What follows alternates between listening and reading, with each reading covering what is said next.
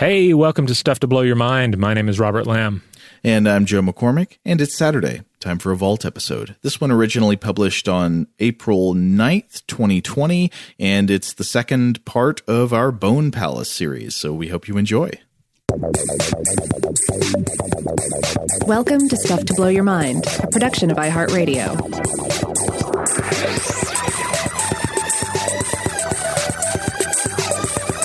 Hey, welcome to Stuff to Blow Your Mind. My name is Robert Lamb. And I'm Joe McCormick, and we're back with part two of our episodes, The Bone Palace, where uh, the humans are the bone lords, the bones are their houses, and we all build with bones. That's right.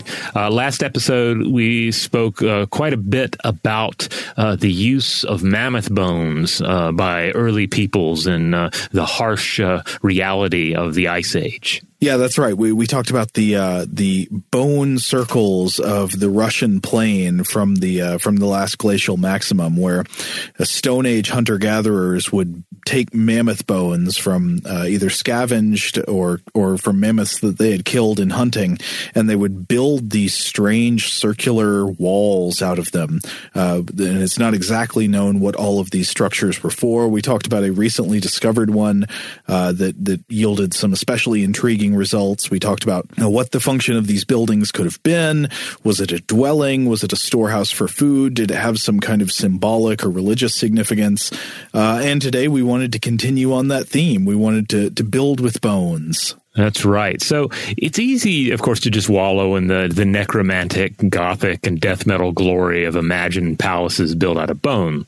And and certainly we, we enjoy doing that as well. Uh, palaces of bone, thrones of bone, bone-forged weapons that incur one d six necrotic damage on a critical hit, that sort of thing. Orcus's name be praised.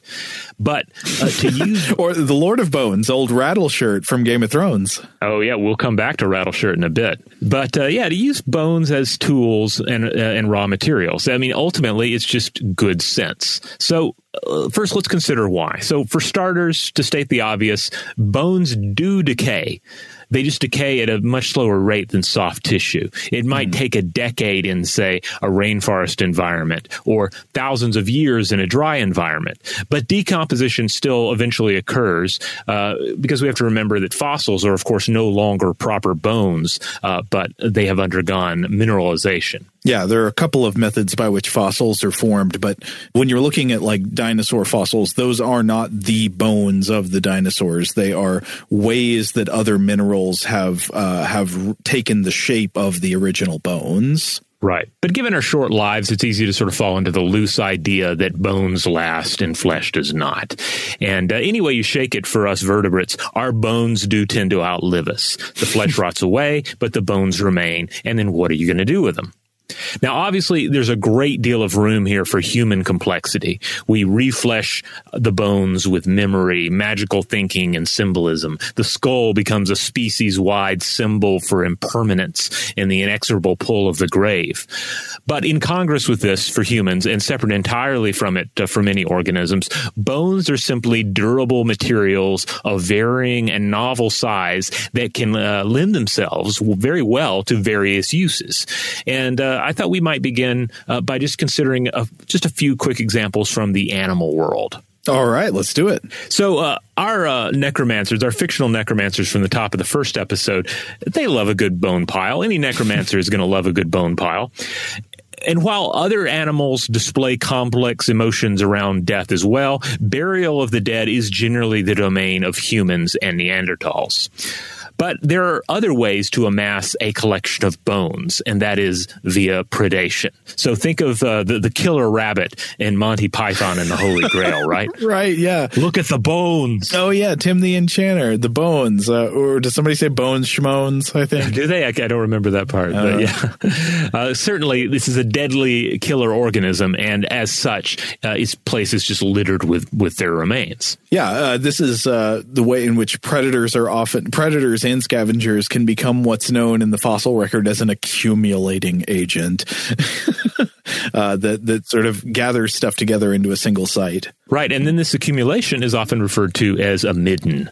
So uh, I want to return us to a place that we've gone to many times in the podcast, and that is the world of the octopus.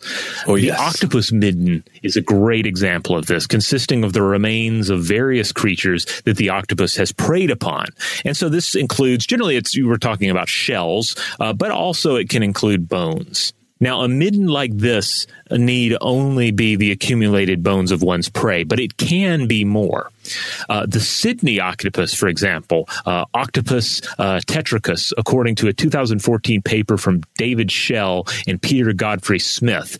Uh, Peter Godfrey Smith is the author uh, as well of Other Minds: The Octopus, The Sea, and The Deep Origins of Consciousness. They point out that um, this particular octopus may be engaging in a form of ecosystem engineering via their middens. Mm. Basically, they occur in large numbers uh, on a shell bed of their prey, a shell bed that has uh, become ends up becoming home to a community of invertebrate grazers and scavengers, while also creating additional shelter possibilities for the octopods themselves. However, the downside seems to be that the increased fish population can then bring in sharks and make it a bit busier and more dangerous than it would normally be for these octopuses. So uh, it, it's an interesting example, like it, kind of getting into this area of perhaps like accidental tinkering with the environment, accidental ecosystem engineering that becomes then becomes part of this uh, this creature's uh, habit, part of its life cycle. But then there's an unbalancing that occurs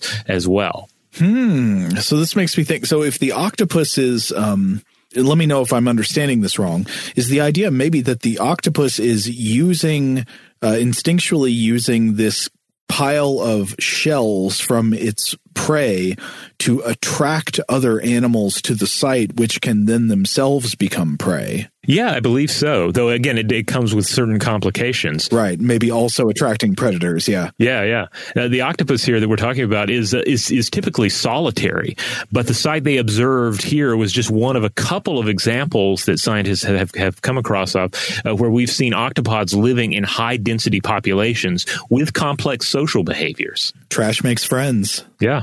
But the, you know, the, the impact of the middens here, I think, drives home how the use of bone or shell material can sort of emerge out of a creature's lifestyle. You know, like by eating a lot of creatures and then leaving their bones, you begin to create artificial environments that are composed of bones.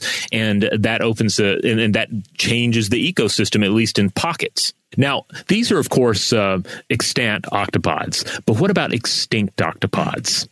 Well, there's a lot we don't know about extinct octopods because, you know, we're talking about creatures composed, uh, uh, you know, of mostly soft tissue, and they're a, they are a rarity in the fossil record. Right. But there's there's one potential example, certainly a controversial hypothesis that uh, I've brought up on the show before, and I, I can't help but bring it up again here. It's uh, uh, by paleontologist Mark McMenamin.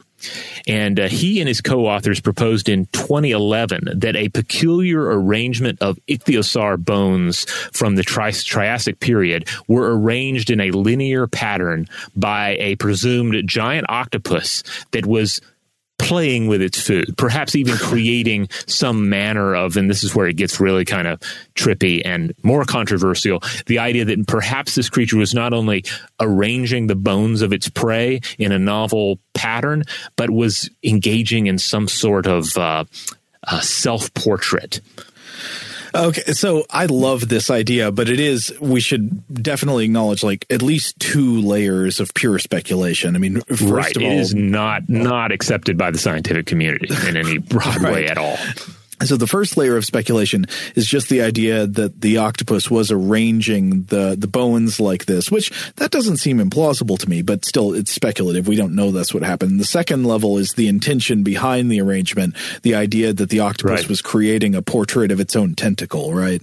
or not tentacle, yeah. arm, sorry. Yeah, so, you know, there's a, there's no way to for us to know that. It's, it's, it's pure speculation. I mean, and, and again, even the the idea of this being an actual species, it's just we have a presumed, the, the researchers are presuming that there is an octopus here that did this, because there is, again, no yeah. no fossil evidence of its of its of the soft tissue that would be associated with this creature that is sometimes informally referred to as a kraken, a Triassic kraken. Mm. Now, on the other hand, I would not say at all that it would be implausible for an octopus to mess around with the bones of its prey animals and put them in strange arrangements, because octopuses, absolutely modern octopuses, play. They play with objects all yeah. the time. They they manipulate objects in ways that have no obvious uh, practical advantage. You know, you know, they're not just like using objects as tools or something. They apparently engage in purely recreational object manipulation. Right. And then one can easily imagine that you have this, you have this play that's occurring with the bones. You have this, uh, you know, steady manipulation of the bones. And it's the thing that could, in theory, lead to more complex uses of bones later on, the use of bones as tools. Now, I don't think we see anything occurring in nature with octopods with bones like this, but we do have examples of, of octopods seeming to engage in tool use, say, with uh, with coconuts or shells, right? Yeah, yeah. Uh, using them basically as like a shield for their bodies. Yeah. Now, other animals certainly work with bones and shells as well. Bones factor into the nesting behaviors of certain birds and pack rats. Uh, bower birds have been known to, known to use bones in the creation of their mating bowers.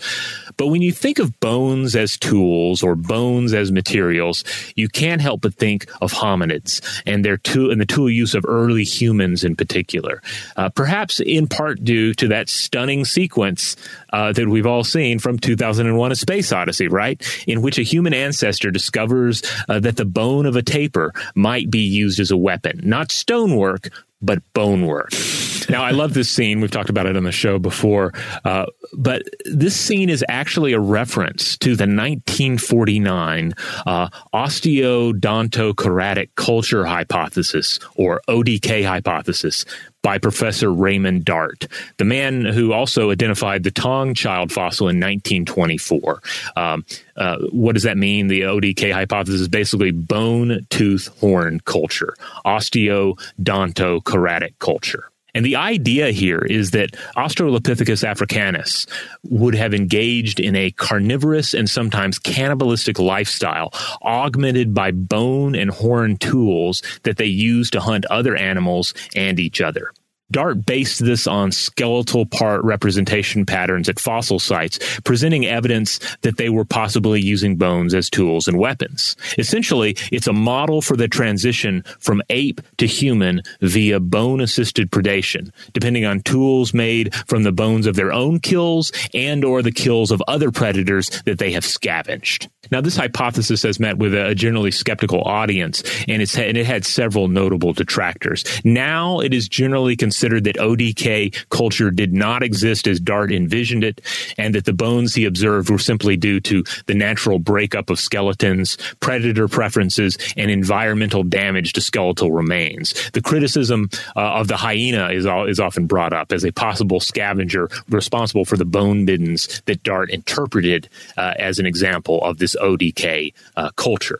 All right, so Dart's picture of this extinct human relative making this tool use transition through the use of bones for wide-scale uh, or you know, large-scale predation, that's probably not accurate. But that doesn't mean that humans never used bones as tools. Right, yeah, and I want to drive home that O D K culture hypothesis was not – It was this was not like a crazy hypothesis. And it's, you know, it's, it's it was very, very sensible. Uh, but, yeah, it just doesn't seem like it's really um, – held up over time. Uh, but still, at the same time, the use of bone tools uh, is an important part of, of human tool use. There's evidence of early humans using bone tools one point five million years ago in what is now South Africa. And these would have been used, uh, uh, we believe, to dig in termite mounds. Mm. Uh, I included a photo here for you to look at them, Joe. They, they, they're the kind of thing where, uh, you know, if you didn't know what you were looking at, you might not get that these were tools, but uh, but these were specialized tools. I mean, this is a huge problem in archaeology, actually. I mean, by the time we as just lay consumers of artifacts come to these artifacts, they've already been interpreted as tools. But when you're just like looking at sediments in the ground and fragments of things, it's often hard to tell what is a tool and what is not. Yeah. Uh, another example I came across, bone knives from North Africa dating back ninety thousand years, connected with Middle Stone Age Aterian culture, and these would have been made from rib bones. Wait, rib bones of what? Of humans or of something else? Uh, I believe animal, but I, I, okay. I'm not sure they, they really were able to figure out exactly what sort of animal. Now, according to a two thousand fifteen study from the University of Montreal, Neanderthals of the Middle Paleolithic might have used uh, made use of multi-purpose bone tools. Uh, these were found at Grotte du Bison or Grotte du Bison uh, at uh, Arcy-sur-Cure in Burgundy, France, and they would have been used alongside stone tools. So, uh, you know, it's, it's not this idea of like bone or stone, but like bone and stone. And I think that makes sense, especially based in the uh, uh, the example that we, uh, we we focused on for the first episode in this uh, pair of episodes about bone technology. Yeah, now I can think about some ways in which stone, I think, would be superior to bone it, for certain types of tool uses. And and one of the things is that uh, it seems there are certain types of stones that flake away in a kind of shearing pattern, which uh, along with the technique of napping, which is where you strike stones together to try to shear off part of a, a target stone to make a sharp edge on it, that that works with stones, but it doesn't really work with bones, at least as far as I can imagine. But that doesn't mean bones would be useless. It would just mean that you couldn't use them really to create a, a knife edge as effectively as you can with napping of certain types of rock. Yeah. Though I could be wrong about that. Does, does that seem right to you? Yeah, I think so. Yeah, yeah. So... Uh, again, this would have been a, a multi-purpose uh, bone tool that the Neanderthals would have used here. Uh, so the research, researchers point out that, first of all, naturally, the prime purpose of hunting an animal was to obtain meat and also hide.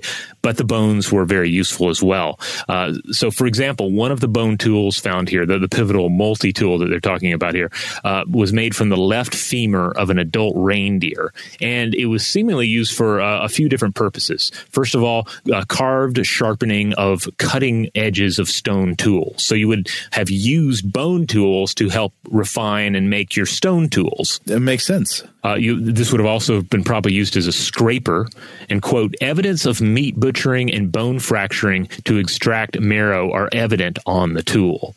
So, uh, yeah, this would have been a very useful device. And again, I included a picture for you to see, Joe. And again, it's one of these things where You know, you know, if you if you're not, you didn't know what you're looking at. If you were not, uh, you know, paleontologist, uh, you mo- you might not get that what you're looking at is a multi-tool. I was staring at it here for the longest time, trying to figure out what it looks like. I realized if you turn it sideways, it looks like a, an iguana head. You see, oh, it does kind of. It looks like a horn or an ear on it, yeah. But that uh, that spike edge there, yeah.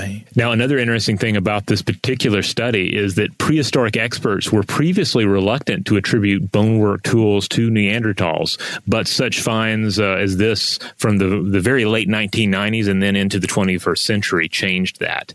Uh, I also want to point out that the Eureka Alert release on this particular study bears the amusing title, quote, Yabba Dabba Doe, Stone Age man wasn't necessarily more advanced than the Neanderthals.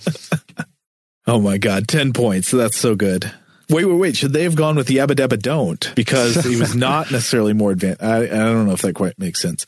Uh, I, uh, that one was probably on the table. I'm guessing. I'm just guessing. And then someone's like, oh man, what if we work Homer into this as well? Fred Flintstone and Homer in one single uh, science press release title. This is going to be great. All right, we're going to take a quick break, but when we come back, we are going to discuss more about bone tools and bone technology. All right, we're back. So bone technology stands alongside stone technology as a, as a key marker of technological and cognitive development, e- even if we're not putting all of our eggs in the O D K basket. So you won't really find it popping up in extant non-human animals. But how about uh, how about this? You mentioned uh, old Rattleshirt earlier. Um, you, you mentioned bone armor. Yeah. And that idea brings to mind not only old Rattleshirt, but it makes me think of the Kurgan from Highlander. Oh, yes. Remember that bone armor that he wears, or it's like bone augmented armor? Don't uh, do the uh, necromongers in, in in Chronicles of Riddick wear bone armor? I don't remember. I mean, they certainly have some some dark, gloomy, you know, necromantic uh, aspects to their armor. I don't remember if they actually had any real bone, but but certainly they would they would have appreciated those who wore bone, oh, okay. without a doubt. Uh, another example that's really burned into my mind is uh, the the character General Kael from uh, Willow. You you saw Willow, yes, right? Yes, yes, yes, yes. It's been a long time, but yeah. He was the sub-villain in that particular uh, movie. And, of course, he was played by Pat Roach, uh, everyone's favorite uh, former uh, pro wrestler, British heavy man. Uh, you know, he's always he was always uh, fighting. He's, he's what he's he's been killed by Indiana Jones. He's been killed by Conan the Barbarian, all the greats. In fact, he was he played the sorcerer in Conan the Destroyer, uh, if oh, you remember really? that sequence. Wait a minute. Did the sorcerer in Conan the Destroyer also have bone armor and get like a sword thrown through his head or something? Um, it was the scene with the mirrors. Yeah, yeah, yeah, yeah. Yeah, yeah re- really a, f- a fantastic sequence. Uh, re- I, I really need to – I can't believe I'm saying this. I really need to watch Conan the Destroyer again. Oh, uh, man, me Because too. It does have some great uh, scenes there. Uh, it has a reputation for being quite bad, but I, I, we should revisit anyway. It, it had a tough act to follow, uh, for sure, but it, it has some some pretty wonderful magic in it, as I recall. Certainly, really more overt, you know, fantasy magic than what you find in the the first film. Uh huh. Well, anyway, this is making me wonder. Uh, okay, bone armor, real thing. Did anybody ever actually try to wear armor made out of bones? Well, you know, obviously there are some problems with the idea. I mean, it would it would be ideal if there was a slightly larger uh, bipedal creature th- that had bones and bone plates that were just already perfectly made for someone to wear as armor. Uh, uh-huh. You know, I'm sure we would hunt it to extinction uh, in no time. But uh, I don't know. I wonder if that's been uh, that idea has been explored in fantasy. That's where all the squatches went. They were hunted yeah. to extinction for their bones. Oh, yes. The squatch skull makes such a great uh, helm. Well, in reality, uh, you know, you know, there are probably some examples you can come to where people are use, utilizing bone ornamentation. But in terms of using bone as like the primary material in construction, I did run across a really cool example. Uh, uh, this is from um, a three thousand nine hundred year old suit of bone armor that was unearthed in Omsk, Siberia in twenty fourteen. And uh, in this example, and I, I encourage anyone to look up a, an example of this. You'll find a picture if you just look for bone armor Omsk. That's O M S K. Uh, in this example, what we have is basically a shirt of plate mail, but with each individual plate carved from animal bone. And, uh, uh, you know, it reminds me, too, of the sort of j- the ceremonial jade armor that you see used in uh, Chinese culture, uh, where nobody's wearing like just like the big obvious bones of a creature, but you have all these little plates of bone that are then stitched into this this garment that is worn by the the, the warrior. And this would have been worn, the, the researchers point out, by a very specialized warrior, a hero, if you will. A prince of the universe, if you will. Yes. Well, wait, do, do we know exactly what the, the pros and cons of this type of armor would have been if it involved bone? Like, are there... Like, how does that compare to standard materials? Do do we know anything about that? Uh, about the, its durability? Yeah. I mean, I think this is something we, we need to explore in a, a, a future, like, full-on uh, look at armor, which is something we've been talking about wanting to do for a while. Uh, but, I mean, basically, we do see so many different approaches to armor in different cultures depending on available resources. You know, we, we've discussed in the past uh, the Inca and how Inca armor depended uh, so uh, heavily on fiber.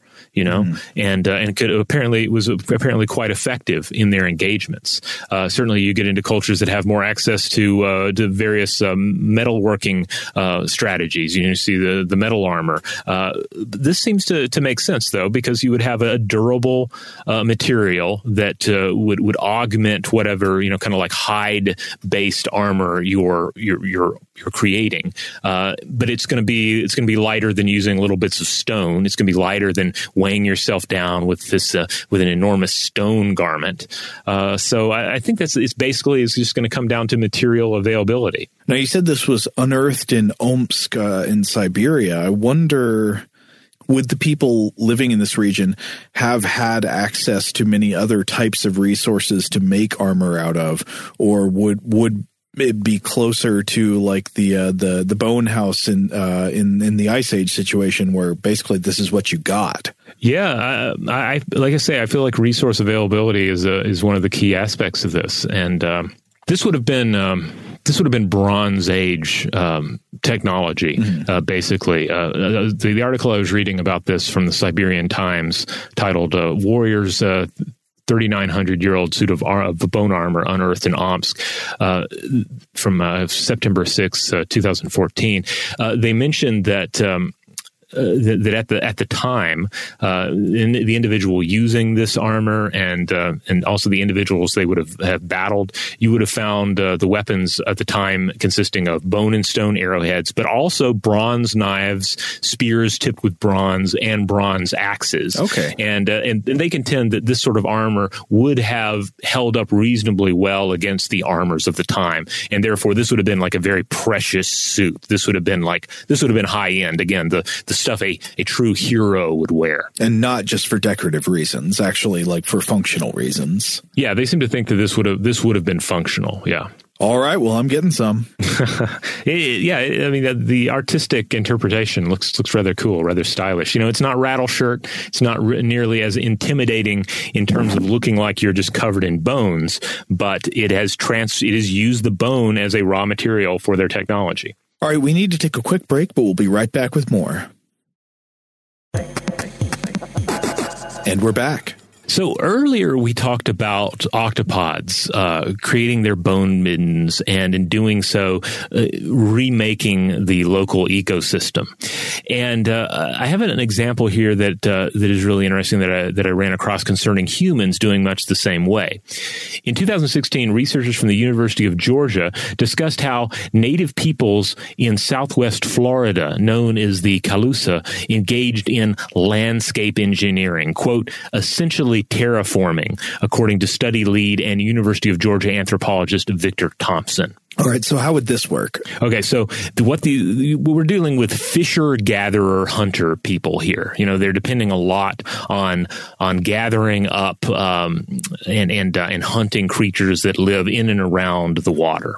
So what they would have done is they would have piled their accumulated shells, all the shells of the creatures that they've scavenged and uh, you know for food already. They would put these in massive heaps to construct water-bound towns. Whoa. Essentially, artificial islands. Hundreds of millions of shells uh, would have ultimately been required to produce these islands. Wow! But uh, again, it's it's very much in keeping with sort of what those octopods are doing, and and also ties back to what we were talking about with the mammoths early on. Like you're accumulating these leftovers, these remnants, uh, these the, these hard materials that uh, uh, that are the the results of your lifestyle, and then you put all that together, that's a lot of material. You can start doing things with it. You can build uh, some sort of a small palace out of them, or you can heap them together, uh, you know, add uh, mud and other materials and essentially start remaking the landscape that you live in. Yeah, letting these inedible animal products not just become trash, but become building materials, become tools, become a way of shaping your world.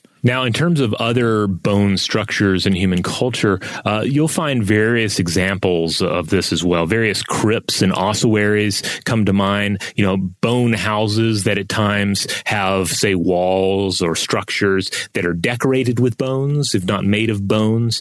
And Stuff to Blow Your Mind actually has an older episode about ossuaries that I would refer listeners to. Uh, this is one I did with Julie Douglas uh, several years ago.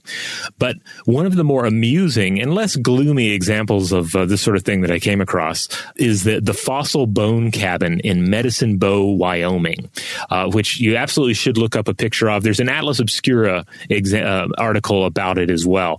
And it is this... Uh, at first it just looks like a rock uh, little house, you know, n- nothing too gloomy, nothing too weird, uh, but it's just standing out in the middle of nowhere with this kind of like wasteland uh, landscape around it. And it just has a sign out front, at least when this picture was taken, that says, "Believe it or not." And uh, this cabin is uh, is itself only about eighty years old, but it's built using rock that contains fossilized dinosaur bone fragments. Wow. Uh, so essentially, it is a dinosaur bone house out in the middle of Wyoming. I want to be, I'm going to be the Indiana Jones of this house. This belongs in a museum.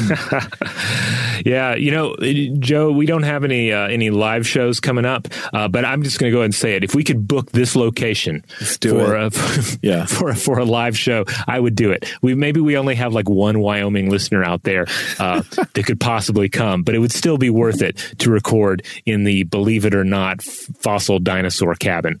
Wyoming mind blowers out there, chime in, let us know you exist, tell us. Contact at stuff to blow your mind dot com. If enough of you let us know, we'll, we'll try to see if we can do a show from the roof. All right, we're we're beginning to, to reach the end here, but Joe, I understand you have one more uh, gnarly bone palace uh, denizen to discuss with us here. Well, yeah, I was thinking about other species that practice something like the prehistoric bone lords of the Russian plain, and I came across evidence of a marvelous wasp species that I think uh, would have had a real affinity for the mammoth bone houses.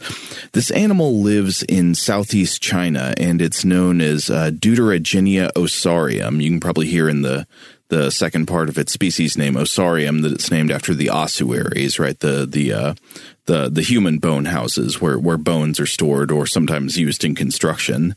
Um, and this is also known, this animal is known as now the bone house wasp. Now, the use of the word bone there might be a little misleading because while this wasp absolutely does practice corpse architecture, its bricks are not the bones of mammals, but the crumpled exoskeletons of ants. And I got to give credit to Gwyn Pearson, writing for Wired, for one of the best article leads I've ever read. So she's writing an article about this uh, animal, and she starts with a quote from Conan the Barbarian. You know that scene where the general asks Conan, "What is best in life?" And Conan says, of course, to crush your enemies, see them driven before you, and hear the lamentations of the women. And yes, they all laugh, you know, ha ha, that is good. But Pearson goes on to say a newly described wasp species would disagree. What is best in life is to feed your children living spiders and build a wall around your nursery in which you've entombed the body bodies of giant ants. I, I think that's a pretty good point of comparison because it's like um, the same way that the, you know, the, the general riding out over the steppe, you know, must project strength in order to, in his mind, protect his own clan.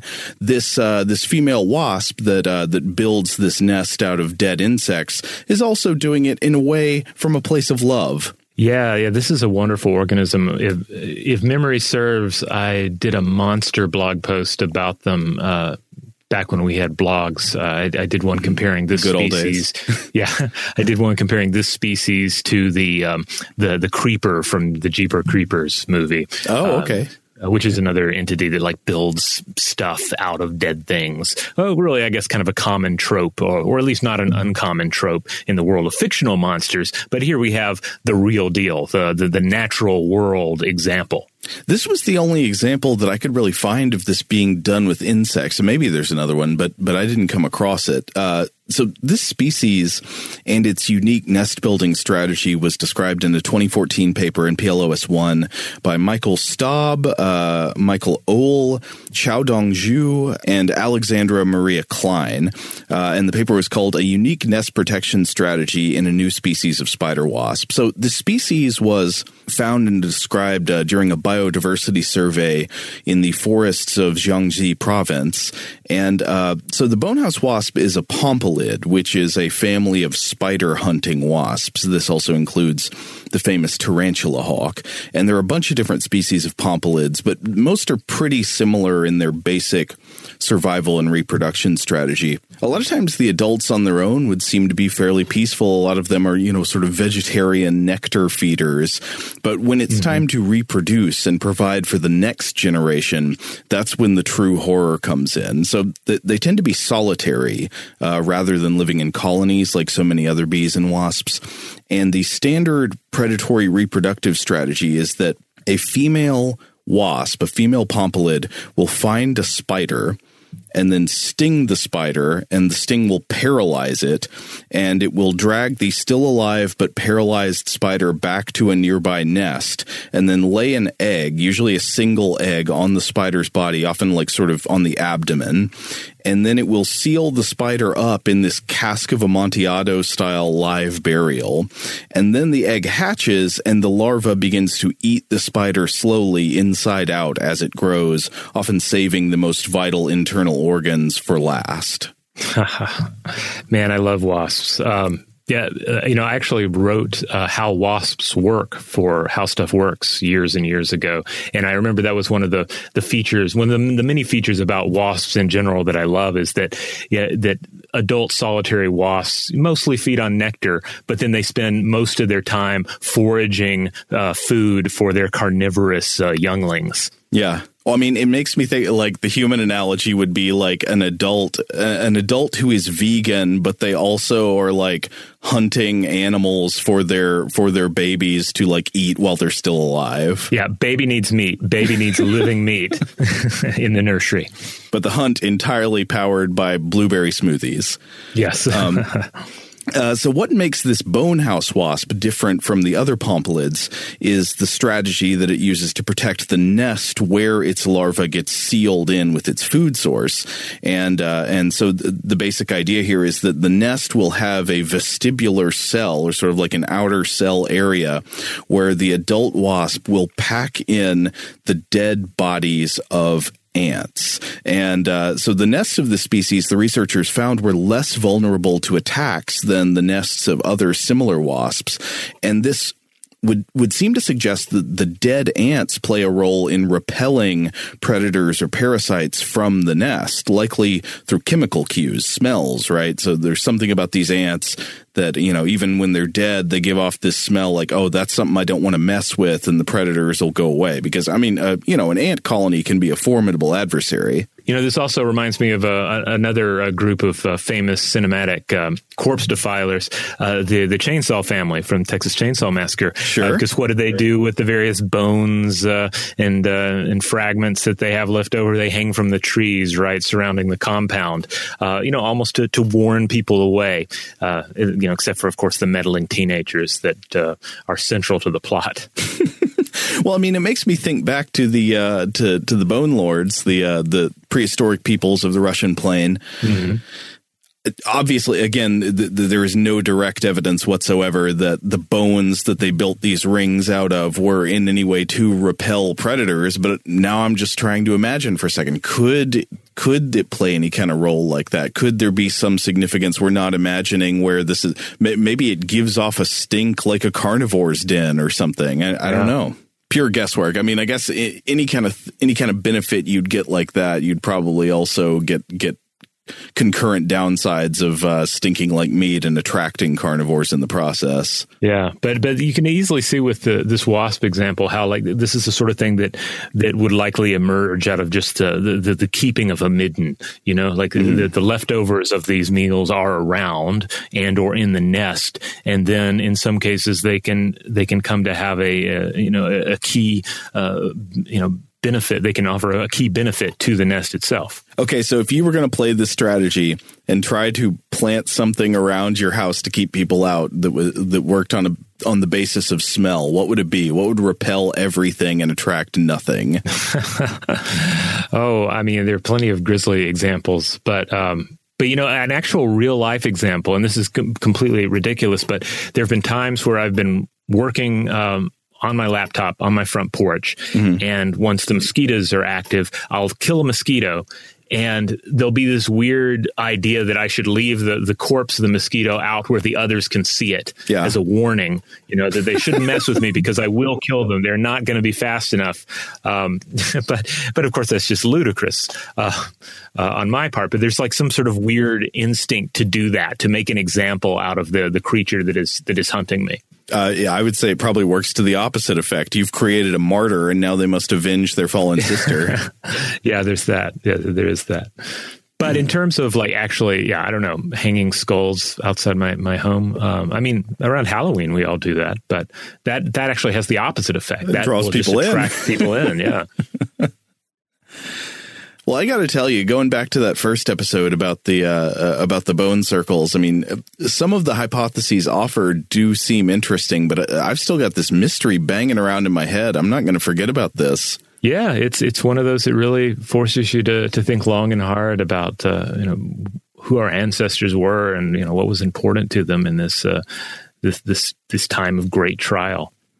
All right, so there you have it, a second dose of the Bone Palace. More examples of bone technology, uh, bone collection, and uh, the remaking of our world with the remnants of those that came before. In the meantime, if you want to check out other grisly episodes of Stuff to Blow Your Mind, you will find them wherever you find our podcast. And you can find us just about anywhere. If you go to stuff to blow your mind dot com, that will shoot you over to the iHeart listing for our show, and you can of course subscribe and listen there uh, as well.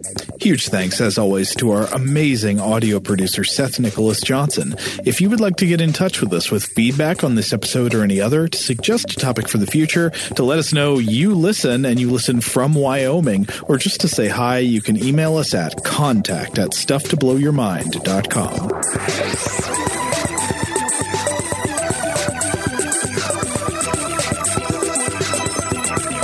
Stuff to Blow Your Mind is a production of iHeartRadio. For more podcasts from iHeartRadio, visit the iHeartRadio app, Apple Podcasts, or wherever you listen to your favorite shows.